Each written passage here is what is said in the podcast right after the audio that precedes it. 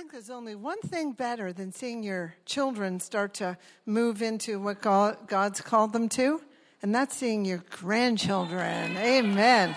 Amen. Well, happy Mother's Day, mothers, grandmothers, great grandmothers, spiritual moms, moms to be.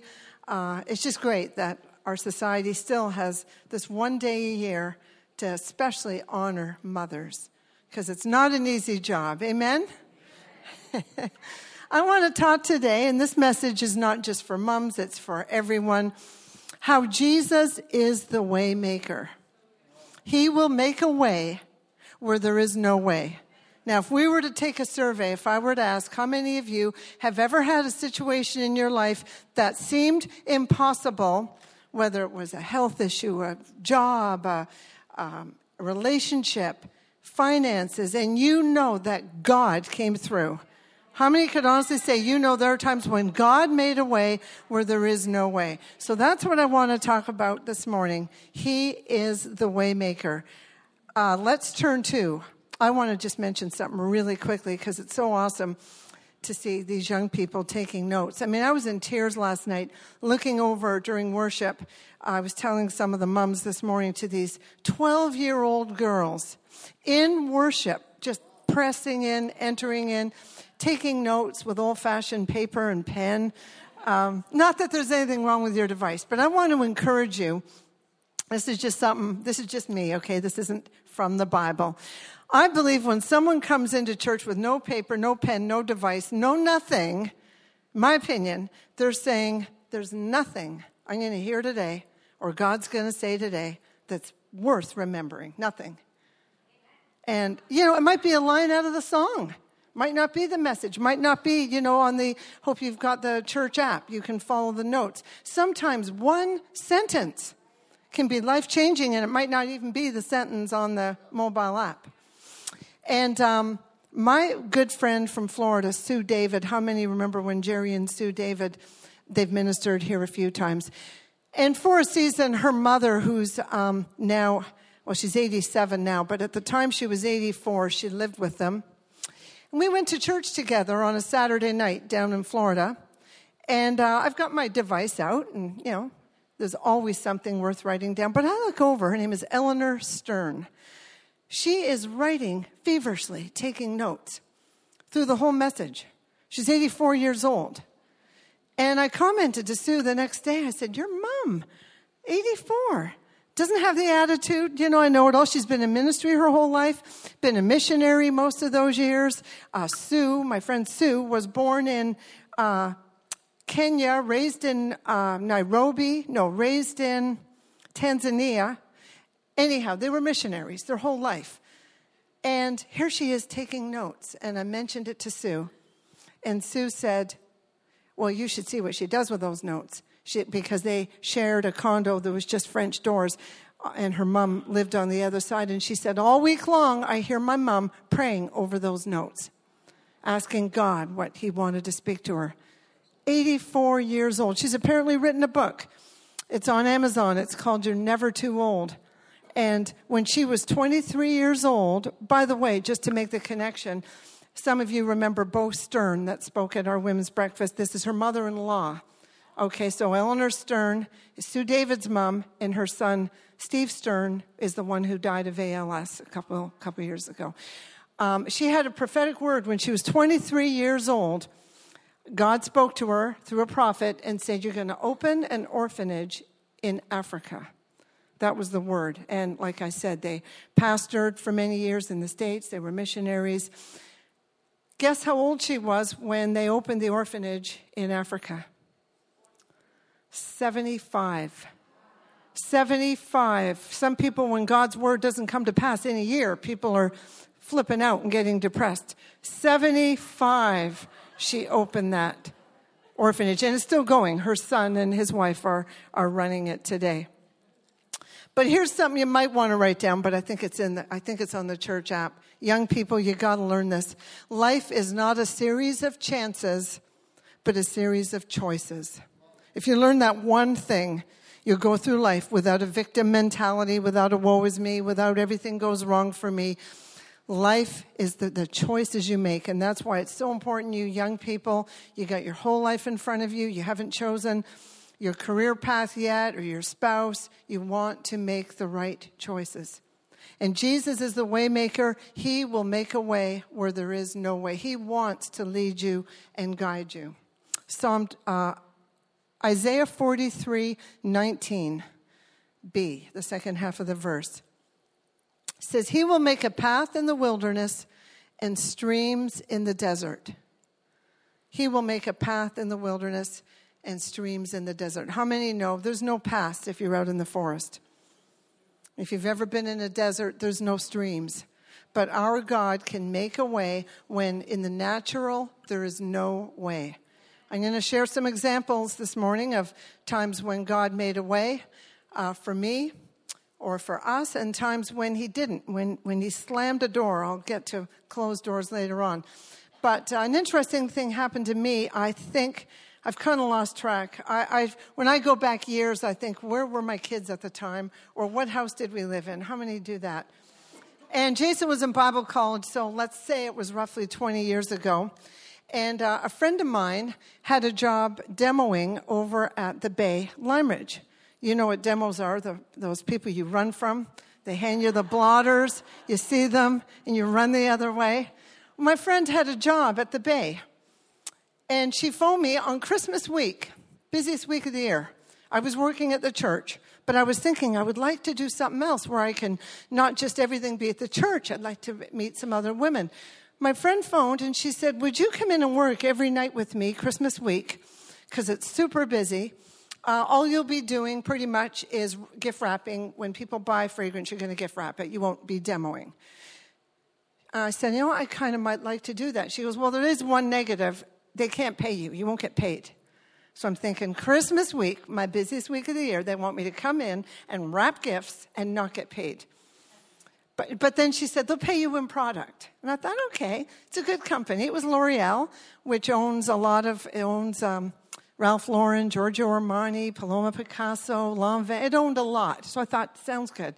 So I did it. After the end of the week, I thought, I would really like to do this sometime. It's seasonal. It fits into my job at the church. The money is good. You can pretty much make your own hours. So when it was over, I uh, back then typed on a typewriter. Apparently, some of these guys don't know what that is. The rep, someone at head office that you never see, and just thanked her for the opportunity and gave her all my information, just in case. Well, a couple weeks later, I get a phone call, and I answer the phone, and the woman says, Hi. She goes, uh, I'm the new rep for L'Oreal. She said, Your former rep uh, isn't here anymore. And I'm thinking, I don't have a former rep, never worked at L'Oreal she seemed to think I was an employee. She goes, You got a pen and paper? I got your hours for you. So thank God I played it cool. I got a pen and paper.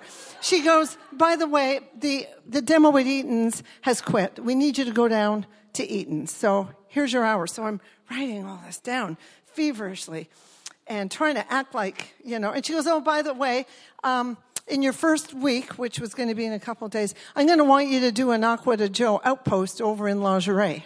So I went, okay, no problem. And I'm thinking, what the heck is a Aqua Joe outpost? And why would I be in lingerie? But I wrote it all down. I said, yep, no problem, I can do that. Hung off the phone and thought, what just happened? I phoned Lynn Portillo, who at the time, you may not know this, worked in that department, in that store, in Eaton's Lime Ridge Mall on the Club Monaco counter. I phoned her up. And I said, I was bragging. I said, Lynn, guess who the new L'Oreal demo at Eaton's Lime Ridge is? She goes, Who? I said, Me. And there's a pause, and she goes, Joanne, there's got to be a mistake. And I said, I know there's a mistake, but I got the job. She says it's the top account. Eaton's is the flagship store. They are not going to hire someone who's never sprayed perfume on a blotter. And I said, I know that, but they did, and I start in two days. Can you help me out here? Lynn was great. She taught me how to spray the perfume on the blotter, not in someone's face. She taught me everything. So by the time I went in, I acted cool, walked in, because then you meet your real bosses, the ones on the floor who have to like you. And uh, acted cool, acted like i have done this before. And then a couple hours into my shift, when I was starting to feel confident, I said, Oh, by the way, uh, my rep wants me to do an Acqua di Gio outpost over in lingerie. And the boss looks at me and she goes, That's not going to happen. I said, Okay, no problem. I'm going, Thank God it's not going to happen because I don't even know what it is. But God, that's an example in my life when I look back and say, God sovereignly did that. And that job, I did that for about 12, 15 years, and I met who are now some of my best friends. That's where I met Kim Renault and Brenda Abram and Kathy, her twin sister, and Cynthia, if she's around. I think she's in kids ministry. Uh, I met them all through the, Isabel was working on Lancome. Uh, Kath, were on Estee Lauder. Like I met all these amazing girls that I wouldn't know to this day had it not been for God opening that job. And I'm sure if I did a survey and I'd say, how many of you have ever had something, maybe the buying of a house, that you know God was in control? It was out of your hands. Amen. We're going to look at five ways God will make a way where there is no way. The first one, He will make a way for blessing and provision. I've heard testimonies of people that say, you know, I got this check in the mail, or a relative I didn't even know was living passed away and I got an inheritance, or how many of you ever had where your tax return is more than you thought it would be, and you're pleasantly surprised. He can make a way for blessing and provision. Now, I want to turn quickly to Numbers 27. I'm not going to read the whole thing for time. But it's the five daughters of Zelophehad. How many of you have heard of Zelophehad? Well, it was a guy who had five daughters, and their names are Mahlah, Noah, Hoglah, Milcah, and Tirzah. And it says in Numbers 27, verse 2, they stood before Moses and before Eleazar the priest and before the leaders at the door of the tent of meeting, saying, Our father died in the wilderness Yet he was not among the company of those who gathered themselves together against the Lord in the company of Korah, but he died in his own sin and he had no sons. Why should the name of our father be withdrawn from among his family because he had no son? Give us a possession among our father's brothers. So Moses brought their case before the Lord. Then the Lord spoke to Moses, saying, The daughters of Zelophehad are right in their statements. You shall surely give them a possession among their father's brothers and transfer the inheritance to them. Further, you shall speak to the sons of Israel, saying, If a man dies and has no son, then you shall transfer the inheritance to the daughter. Now, what they did, this had never happened. And if you understand the history, in Israel, it was a very, very, very patriarchal society. Women were nothing, less than nothing. So if their father died and they weren't married and they had no sons, they got nothing. They were at the mercy of a relative or whoever would take them in. And these, these five sisters said, Well, that's not right. Why shouldn't we be able to inherit our father's land? And they made this appeal before Moses, and I'm sure they did it in a godly and respectful way. And Moses took it to the Lord, and God said, Yep. And so from that time on, not only did these five daughters get the land that, that they believed was rightfully theirs, the law was changed, and from that day on, women could inherit land. A lot of people look at this as the first uh, women's rights appeal.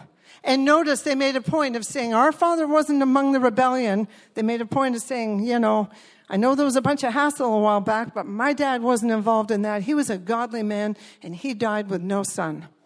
And that's an example of God making a way where there was no way. That is a first time miracle because these women spoke up. And women, I just want to say to you today, you have a voice too. You have a voice in your home. Do you know how often I've talked to women over the years that have said, well, my husband, maybe he's not a Christian. Maybe he is or maybe he isn't. My husband allows the kids to do that or watch this on TV. And, you know, and I'd say, well, you know what? You need to speak up in a right way, in a respectful way. You've got a voice and God speaks to you. And sometimes women and mothers you know, the world calls it women's intuition. The Bible calls it discernment. And sometimes in a home, they will sense something or feel something even possibly before the husband does. And women, you need to speak up and be able to share that. N- not in a negative, I'm holier than thou way. I know I've shared the example before because it's as vivid as if it was yesterday about this gal who came into our church I know I've shared this. She came to Christ, got radically saved, and decided, I don't want to listen to any more of this garbage music with all the filth in it. And she went home, and her husband had an unbelievable music collection. He's, poor guy's at work. She gets a garbage bag and throws out all his music. He comes home and he is flipping out, yelling, screaming, swearing. You know, how, how could you have done that? She's telling me the story, and I'm thinking, that's, that was not yours to do. I said to her, What did you do? Hoping she would say, I apologized, I repented, I realized I got carried away, you know. But she didn't. She did the opposite. He's yelling, screaming, carrying on, swearing. She looked at him. She used to always point her fingers. She says, I looked him in the eye and I said, Instead of getting mad at me, why don't you get mad at the devil? Because he's the one making you listen to all this stuff. Believe it or not, that guy ended up coming to Christ. They've since moved away, long since moved away. He came to Christ and got delivered from five years on lithium for depression. So maybe she knew more than I thought she did. But my point is, you have a voice, and that's not necessarily the way to do it. But women, you need to speak up, and husbands, you need to listen to your wives at times. At times, they've got some extra discernment or wisdom that can speak into a situation. Can all the husbands say amen? Two, he is the waymaker for health and healing. Let's turn to Luke 8. This is the story of the woman with the issue of blood. Luke 8, starting at 43, says, And a woman who had a hemorrhage for 12 years and could not be healed by anyone came up behind Jesus and touched the fringe of his cloak, and immediately her hemorrhage stopped. And Jesus said, Who is the one who touched me? And while they were all denying it, Peter said, Master, the people are crowding and pressing in on you. But Jesus said, Someone touched me, for I was aware that power had gone out. When the woman saw that she did not escape notice, she came trembling and fell down before him and declared in the presence of all the people the reason why she had touched him and how she had immediately been healed. And he said to her, Daughter, your faith has made you well. Go in peace. Again, if you know the history, she was considered ceremonially unclean. She could not, she wasn't allowed out in public. In fact, even in her own home, she would have been isolated. And this had gone on for 12 years. She would have been sickly. She would have been anemic. Some historians believe she would have been doubled right over. That's how weak and sickly. And, and you know what it's like when someone throngs someone. If you ever been somewhere where there's a mob uh, out of control, you realize how dangerous a, a mob can be. Yet somehow, she, in that unclean, weak, sickly state, pressed through the whole crowd and got to Jesus, touched his garment, and was healed. God made a way for her where there was no way. And obviously, we're not in any way against doctors. Doctors are awesome. But if you're battling health issues, sometimes God will make a way for you where there is no natural way. When doctors don't have the answers, we've got to get used to going to the Lord first. That should be our first resort, not our last resort. I just heard a testimony a couple weeks ago of a woman in our church, and uh, she got in a car accident a year or two ago and wrecked her knee. And um, she's been going to doctors, going to physio. She's pretty much, it's really affected her life. It was starting to get better. And then just a few weeks ago, she got in another car accident and wrecked the same knee. Doctor said she knocked it right out of alignment. She went to her C group, had her C group pray for her. The knee came back into alignment, and now she's well. Just like that. Because our God can make a way in the area of healing. And let's not get so caught up in all the other alternatives that are out there that we forget that our God is the healer. Eh, how many would say, you know, there's been a time in your life where you were supernaturally healed. Yeah, me too, for sure. For sure. If we had time, we could hear all kinds of testimonies. Third, he is the waymaker when doors are shut. Isaiah 22 says that he shuts doors that no man can open and opens doors that no man can shut. Revelation 3 picks, picks that same uh, verse up again. Our God opens and shuts doors. We won't turn to it, but in Exodus 14, you all know it the story of the children of Israel escaping Pharaoh's army behind them. They get to the Red Sea, and all of a sudden, you know, the enemy is going to be upon them. Moses holds out his staff. The sea opens up, and they go through on dry land because God can open doors. He can even open an ocean if he needs to. He opens doors that no man can shut. He shuts doors that no man can open. Now, we all rejoice when a door is open for us, right? Praying for something, say that, say that demo job, rejoice. But how come we don't rejoice when sometimes God has to shut doors? Because the Bible says he'll lead you and guide you. The Bible says you hear a voice behind you saying, This is the way, walk in it. Well, sometimes to stay on that path, some doors have to be shut. Why don't we rejoice when doors are shut? Have you ever gone into your C group and had someone show up and say, I've got an awesome praise report tonight?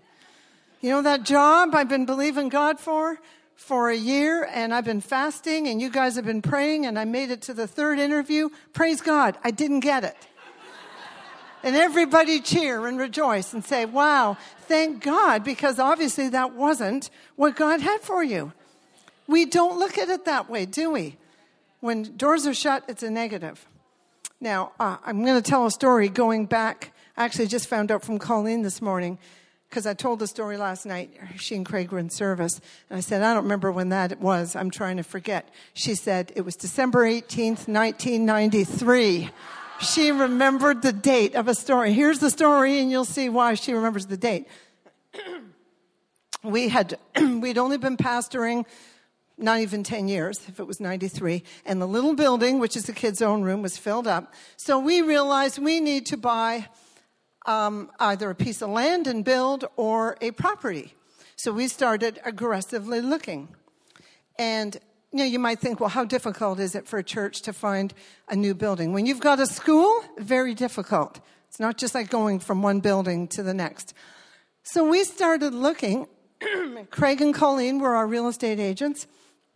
And um, we would find a building, and this went on for about two years. Every time we would find a building, we'd look at it and think, huh, this could work. This looks like it'll work for us. We'd go to put in an offer, boom, it's sold from under us. We even looked at land, land that nothing had ever been built on. As my husband said, it's been there since the creation of eternity. No one has ever, the minute we look at it, it's, it's bought. This went on for two years. Every time we'd look at land or a building, no matter how long it sat for, just like that, it would sell. I said to my husband, we are affecting the entire real estate market in Hamilton. we were, and it was discouraging. We'd go to other churches. I remember a pastor friends of ours in, um, in Cornwall, Ontario, invited us down to show us this big building God had given them. And they're showing us around. And they knew we'd been looking for a long time. And I remember at the end, I remember the wife going, Well, we just did this to encourage you. That if God did this for us, He can do it for you. And, you know, I'm being very nice, but I'm walking away thinking, That's discouraging me. That's another person who got provision and we didn't. So it was brutal. Then one day, we found what looked to be the perfect building. Now, if you're a Hamiltonian, you might, you might remember. It was called the Hamilton Racquetball Club on Stone Church East next to Mountain Bowl, Hamilton Mountain Bowl. Beautiful red brick building. We went through it. Perfect, big open areas because it was a racquetball court, could accommodate our school, our church, good area, tons of parking. We thought, this is it. So we went to Craig, said, this is it. We're going to put in an offer on this people, the church went through it. Guess what happened? Craig phones and says, Another group all of a sudden wants it. It's been vacant forever. And it's a, a Muslim group. So we're thinking, okay, we're Christians, we're believers, they're Muslims. Who's God going to give the building to? So then, so we put in our offer, they put in their offer. I think the offers were almost identical. Then there was a 40 day wait. Even the 40 days is biblical, right? Another confirmation that it was ours. People, our people were awesome. People were going around in the middle of the night so they didn't look weird, praying around the building, shouting, marching around it seven times. We fasted, we prayed, we had prayer meetings. The 40 days went on, and then day 40, which apparently, according to Colleen, was December 18th, 1993, we got the call from Craig. The Muslims got the building. And to this day, it's, it's Hamilton Mosque next to Hamilton we were devastated. We were, I mean, it's not just not getting one building, guys. It was like two years of everything going from under you. It was like the culmination. We went to dinner that night. I remember I'm sitting there bawling in the restaurant. Every time the waitress would come over, I tried to pull myself together, and I remember she was probably thinking, What is going on here? And we were thinking, What should we do? Like every door is shut. We even got talking about should we go back. Bob used to sell life insurance. He was very successful. I worked at TD Bank. We're thinking, should we just pack this in? Um, maybe God's not with us. Maybe we should go back and get jobs. And because clearly nothing is opening up. And then about a week later was our annual MFI, Ministers Fellowship International Conference down in Utica at Cervelos Church. And Pastor Dick Iverson was there. And we went and we'd pulled ourselves out of it, by the way. You get over it, right? You get over it. So we were acting normal, is my point. We weren't walking around depressed. acting normal, happy, cheerful. Pastor Iverson sees us, and after the first night, he says, I want to see you two, 8 o'clock tomorrow morning for breakfast. And this is what we say he is a father, and there's not many fathers. Pastor Iverson was a father. At the memorial a few weeks ago, thousands from all over the world with stories about he was a father to them. And he sat down with us at breakfast and said, What's going on? We told him the whole story. And I remember at the end of it, he said, I don't know what God has for you, but he said, I promise you, you will look back one day and say, What God had for us is better than what we thought. He said, I promise you. And we were encouraged and we came back, and that actually is what prompted us to build right here. We thought, obviously, we can't buy land and we can't buy a building. God must want us to build right here. How many of you came in to this church in this sanctuary here? See, a lot of you. And you wouldn't be here possibly if the church wasn't here. Back when all this happened, you've got to realize there was no such thing as campuses. You had a church in a city. There was no such thing as campuses, but God knew back then that there was. So now here we are decades later, and how awesome is it that we're going to have this campus up on the West Mountain? We have a unique city that's on two levels, and our second campus below the escarpment in the East End. And God knew that back then, but we didn't. All we saw was a, a shut door, a slammed door. And I want to encourage you uh, this morning when God shuts a door, it's for a reason. You really should write that down. Is it in the notes? Does anyone know? Is it in the mobile? Okay, it's in the mobile. Melissa always picks the right sentences to put in the, in the notes. I want to show you an example in Scripture where a door was slammed shut, and it's in Acts 16 verse 6 to 7. This is Paul and his team with Silas. And it says they passed through the Phrygian and Galatian region, having been forbidden by the Holy Spirit to speak the word in Asia.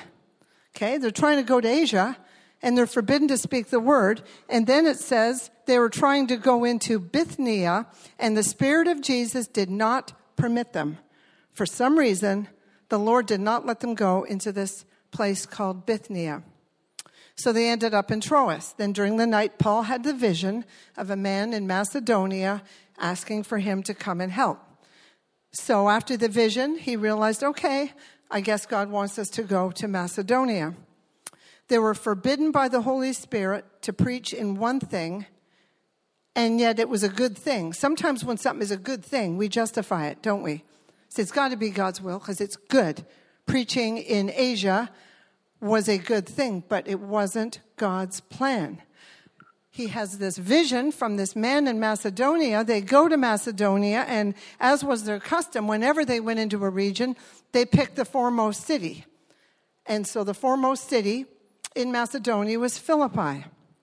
They went to Philippi, started preaching in the synagogue there. The first person they met, the Bible says, you can read it in Acts, was a woman named Lydia, a seller of purple. It says they shared the word with her. She came to Christ and her house. Then they had this demon possessed woman walking behind them, heckling them and yelling and screaming. And they turned around and ministered to her, and she got delivered and she got saved and her household. And then her bosses found out that they've lost their income so they took Paul and Silas and threw them in jail. And you know the story. They're in jail. And again, all they did was obey God. And they ended up in jail. Sometimes we think when we are obeying God, everything's going to be wonderful. That's not in the Bible. I wish that was in the Bible, but it's not in the Bible. And the jailer was going to kill himself, and they, they said, Don't. We're all here. Nobody's going anywhere. The jailer gets saved and his family. So, the great New Testament church in Philippi that the book of Philippians is written to started with Lydia, the demon possessed girl, and the jailer. That was the planting of that church. So, God shut a door over here in order to open something awesome over here. And the problem is, we can't see it at the time the door's being shut. All we see is a door slammed shut and it causes us to get confused, discouraged, depressed, instead of realizing when God shuts a door, if you're a believer and you're following Him with all your heart, it's for a reason. And you might not know until decades later. You might know a week later, but you might not know for a long time why God shut that door. By the way, let me just throw in a Macedonian call is what that passage has come to be known as when there's a group of people meeting and it looks like a church is going to be birthed. It's a biblical way. Just thought I'd throw this in. Our church was birthed out of a Macedonian call. I know you've heard the story. We preached a couple years ago and gave you the whole church history. And it was one family, the Evans family in Hamilton, that were meeting. There was no non denominational churches that worshiped uh, that way. And they made a call to uh, a church out in Vancouver, BC, said, We've got a group here. Can you send someone? And they sent Pastor Hugh and Audrey Lazelle, and that's how this church was planted. I thought that was interesting. So, having that dinner in the restaurant after the door was slammed shut, how come it wasn't a happy celebratory dinner? How come we weren't sitting there going, Praise God, he shut that door? We came this close to buying the wrong building. Isn't it interesting just the way we look at things? And I remember, and then Brother Dick saying, I promise you. I've never forgotten that over the years. I promise you what you'll be, what you'll end up in is better. I walked through Cumberland the other day, and all the chairs are stacked up. They're black. It's going to look awesome, and the decor. And we've got one of the best architects, David Premi, in the city working with us, and it is going to be amazing. And I walk through it, and I think God saw this when we were still in the little building that's now the kids' own room. God saw this. God saw the two campuses. Amen. It's exciting. Four, He makes a way for us to see Him in impossible situations. And this is the story of Zacchaeus in Luke 19. We won't turn to it, these passages are really long. But he knew Jesus was going to be passing, and the Bible says he was a wealthy tax collector and he was short. That's all we know about him. Wealthy, tax collector, short. And he knew Jesus was going to be passing his way, so he climbed up into a tree. And Jesus, as he's walking again, you got to picture throngs. It's not just a few people walking down the street, throngs. They get to that tree. Jesus looks up and says, Zacchaeus, I'm coming to your place today. Salvation has come to your house. Zacchaeus had a true repentance. Read through that. No excuses. He said, If I've wronged anyone, I'll give it back fourfold. The tax collectors were despised. Here he was, wealthy, probably dressed to the nines humbled himself to climb up a tree. He positioned himself to receive a miracle from the Lord. Sometimes we need to position ourselves to receive. Sometimes we don't. We do all the wrong things instead of saying, God, I want to position myself to receive what you have for me. And God can make a way where there is no way. It opened the door for salvation to come to his house. He had no excuses. He said, I've done this wrong. Um, if I've wronged anyone, parents, there's a good principle in there for your kids. Don't let them make excuses. Kids are so good at making, I did that because this and that. And they are so good at weaving a tangled web of stories and deceit. And some Christian parents think, oh, my Johnny would never lie. He goes to elevate, he would never tell a lie. I hate to tell you this, parents, he probably will tell a lie at some point. I know you've heard stories about Jason and Jeff that I won't bore you with, but there was more than one occasion when Linda and I got in the car and went and followed them and spied on them because they weren't where they were supposed to be. Okay? Don't take excuses. Okay? If a kid comes home from school and he did something wrong, agree with the punishment. In fact, double it. No, I'm, I'm kidding. I'm kidding. Five, and this is the most important one, five and the last one and this one depends on us being willing. If we're willing, He can make a way for us to reach the harvest. Because that's what it's all about reaching people. There's three things we can do with our lives. Interesting, it's the same three things you can do with money. You can waste it. Have you kids ever wasted money? Be honest, we've all wasted money. You can waste your life. We've all known people that have, we've thought, what a waste of a life. They end up in drugs or substance abuse or whatever, and we think, what a waste of a life. You can waste your life. Second, you can spend your life, just like your money. You can spend it. You can waste it or you can spend it. You can spend your life on things, not necessarily things that are wrong. Just spend your life doing the career, doing the job, buying the house, having the nice vacations, driving a nice car. And there's nothing wrong with those things. But you can spend your life just doing that. Or the third one, you can invest your life. And yes, hopefully you'll still have a house and a car and vacations, but you invest your life into winning others. It's not all about me and what I can get. There's a church out west um, that uh, I've been on their website a few times. I think the name of it is Together Church. And one of their uh, mottos, and they have a number of them, one of them is, We will never let this lifeboat turn into a pleasure cruise. And another one, which probably ruffles feathers, they say, We will always put more time, energy, and resources into winning the lost than keeping the found. I mean, that's strong. In our culture, you get people, oh, don't care about me anymore. Yeah, we do. Yeah, we got all kinds of programs. We've got everything from school to T-track to nursery to men's to what we got lots. But our emphasis, the driving force behind the church has got to be winning the lost. It's not a Christian cruise line. Amen. So you can waste your life, you can spend your life, or you can invest your life. I want to invest my life. I want to be at the end of the line. And by the way, don't miss next week, ask the pastors, because one of the questions people are asking us is what are we going to be doing come October after the transition? So we're going to be sharing with you uh, next week what we're going to be doing in October. So don't miss next week. But the point is, we're investing our lives. And I want to end one day like Dick Iverson 87 years old. Two weeks earlier, he was in, a, in Europe somewhere on a missions trip.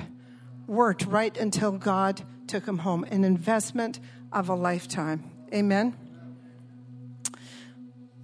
One of the things I've seen Christians sometimes do is they approach being a Christian. I, rec- I liken it to a Pandora bracelet. How many know what a Pandora bracelet is?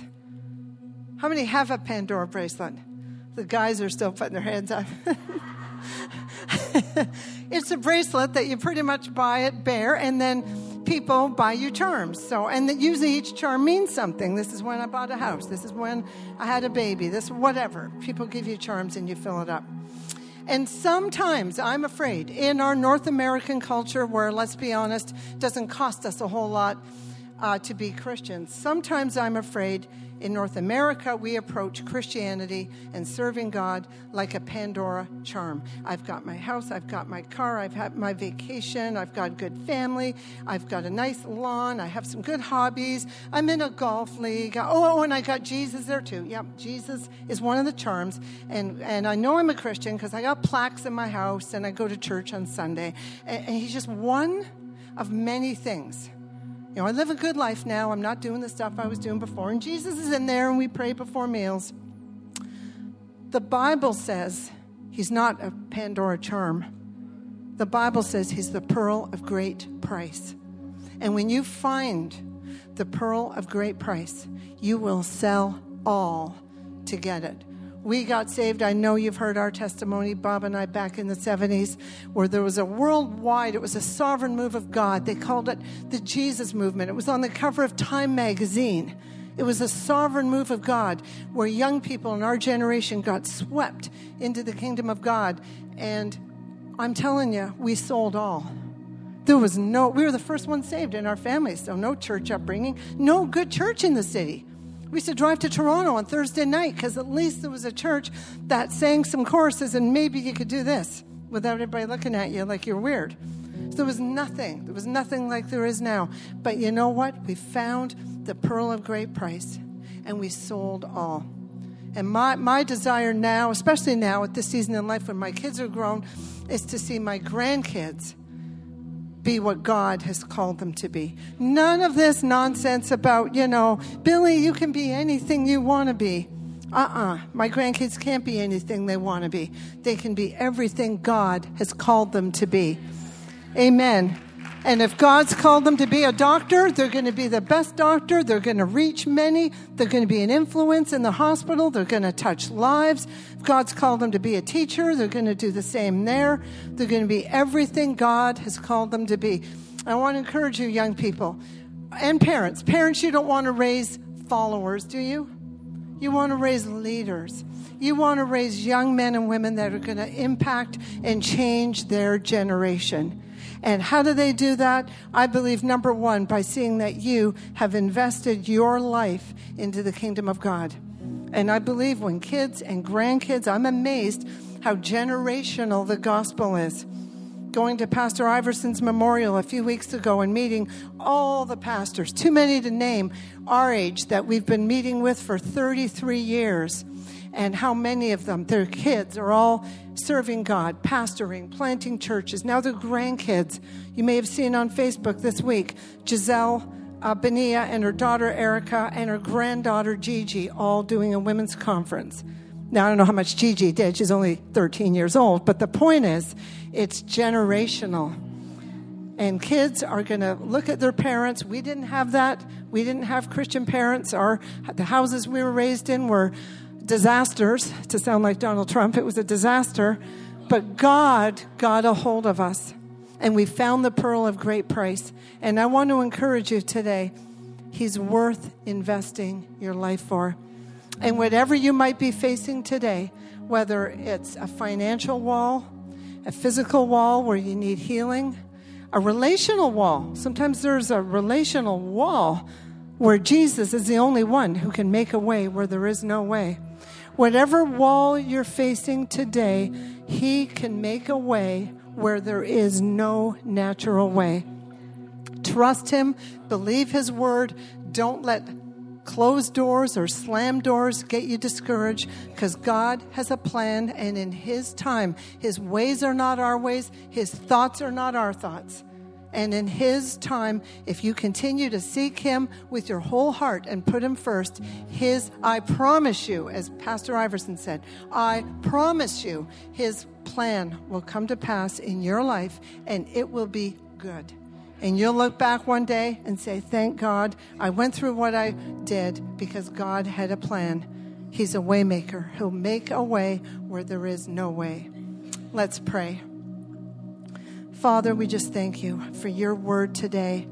God, I thank you that you make streams in the desert and that you make paths in the wilderness. And I just pray for anyone here. I'm not going to call you forward, but just slip your hand up. If you're going through something now and you need the Lord to make a way, because in the natural there is no way. As everyone keeps their heads